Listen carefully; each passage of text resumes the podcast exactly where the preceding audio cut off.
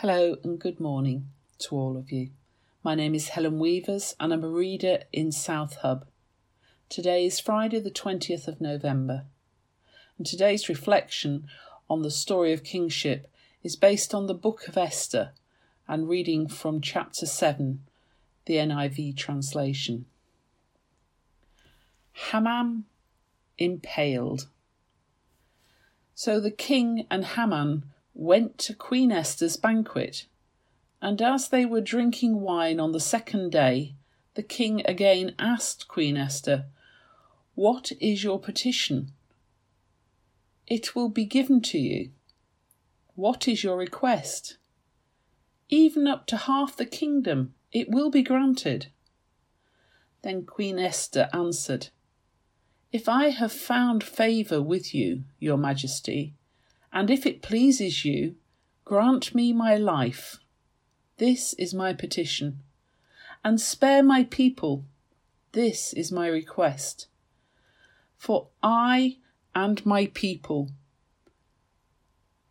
have been sold to be destroyed, killed and annihilated. If we had merely been sold as male and female slaves, I would have kept quiet, because no such distress would justify disturbing the king." King Xerxes asked Queen Esther, "Who is he? Where is he, the man who has dared to do such a thing?" And Esther said, "An adversary and enemy, this vile Haman." Then Haman was terrified before the king and queen. The king got up in a rage, left his wine and went out into the palace garden. But Haman, realizing that the king had already decided his fate, stayed behind to beg Queen Esther for his life. And just as the king returned from the palace garden to the banquet hall, Haman was falling on the couch where Esther was reclining. The king exclaimed, "Will he even molest the queen while she is with me in the house?" As soon as the word left the king's mouth, they covered Haman's face. Then Habona, one of the eunuchs attending the king, said, "A pole reaching to height of 50 cubits stands by Haman's house. He had it set up for Mordecai, who spoke up to help the king." The king said, "Impale him on it." So they impaled Haman on the pole he had set up for Mordecai. Then the king's fury subsided. The story of kingship. Esther 1 to 6 explains the background to Esther 7. God's hands moved to save his people, even while they were exiled. And the story of Queen Esther from chapter 1. "Now there was in the citadel of Susa a Jew of the tribe of Benjamin, named Mordecai, who had been carried into exile from Jerusalem by Nebuchadnezzar, king of Babylon, along with Hadassah, whom he had brought up because she had neither father nor mother. The young woman, who was also known as Esther, had a lovely figure and was beautiful. Esther and Mordecai stayed true to God and to their Jewish faith, even when they were brought to a foreign land against their will." And King Xerxes doesn't make his own decisions. He is always calling for his wise men, who often seem to give him advice that is often not so wise. King Xerxes ruled over 127 provinces, stretching from India to Kush. He was offended when his queen, Vashti, had refused to come when he asked for her to come to him. He had her cast out and called for all 127 provinces to send him their virgins so that he could pick a new queen. the virgins had to complete 12 months of beauty treatments prescribed for them, 6 months with oil of myrrh, and 6 with perfumes and cosmetics. Esther was taken to King Xerxes in the royal residence in the 10th month, the month of Tabeth, in the 7th year of his reign. Now the king was attracted to Esther more than to any of the other women, and she won his favour and approval more than any of the other virgins.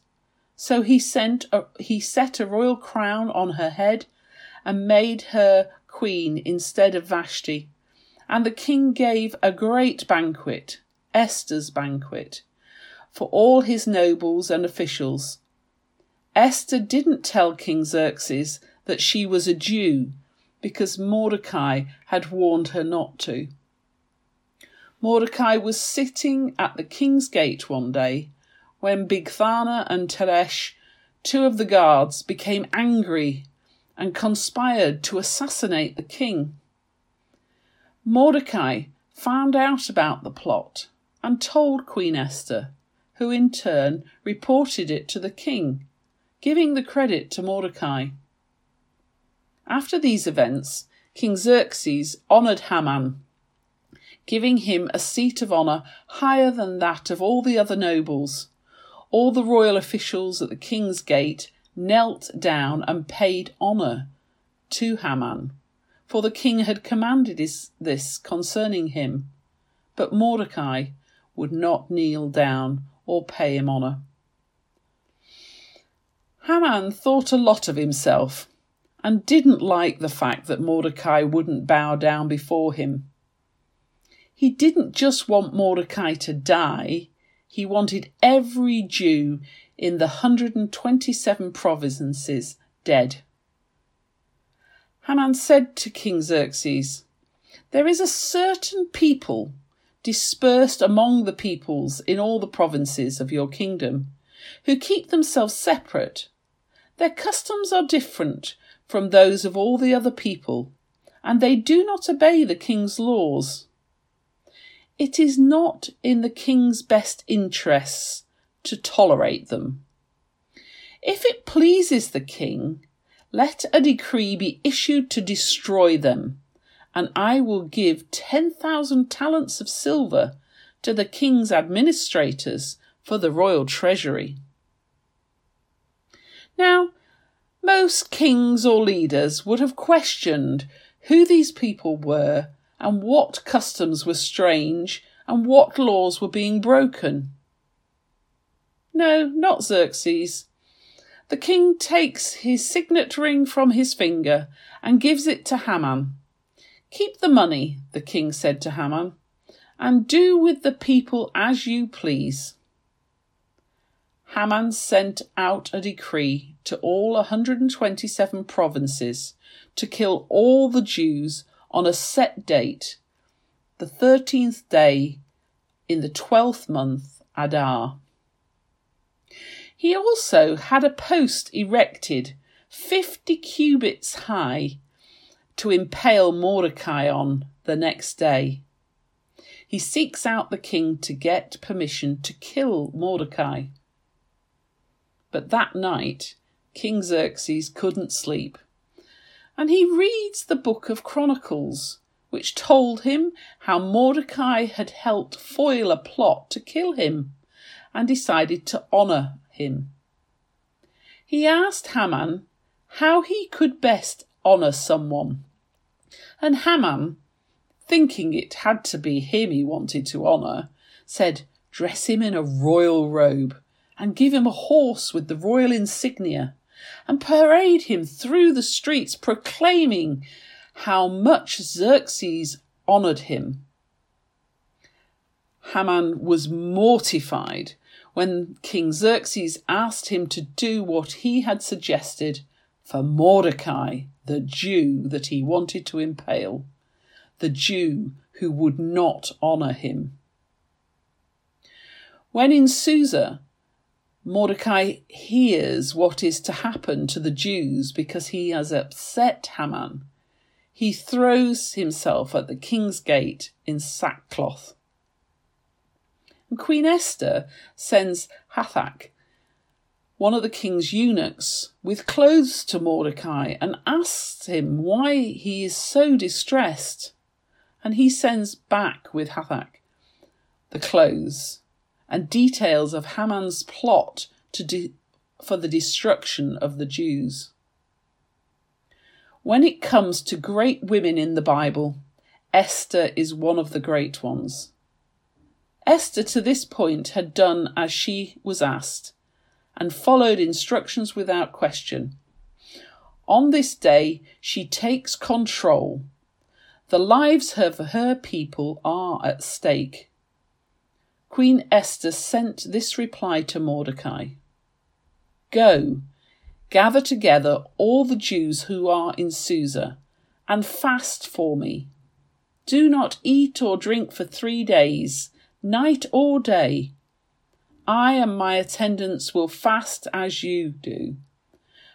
When this is done, I will go to the king, even though it is against the law, and if I perish, I perish." Esther goes to the court, and the king is delighted to see her. She touches the royal sceptre and proceeds to invite Haman and King Xerxes to a banquet. Chapter 7 shows how her brave actions save all the Jews in the 127 provinces belonging to King Xerxes. God placed Esther in a place where she could help her people, and Esther was brave enough to do what she needed to do. Firstly, she fasted and took everything to God.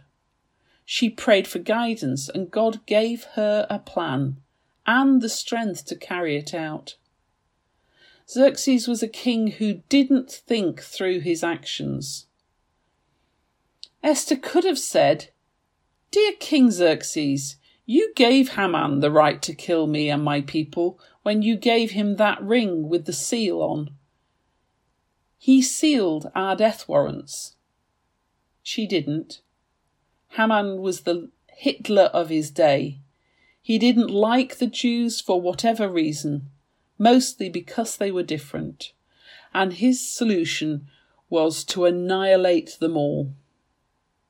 But our God is supreme over all things and can use us, small as we are, to help in the times of crisis. Esther on paper was just an orphan in a foreign land. She was obedient. She had a different faith to the country she had been exiled in. She had a beauty that was not just on the surface. She found favour with those around her. She could have asked the king for wealth for herself. He offered her up to half his kingdom.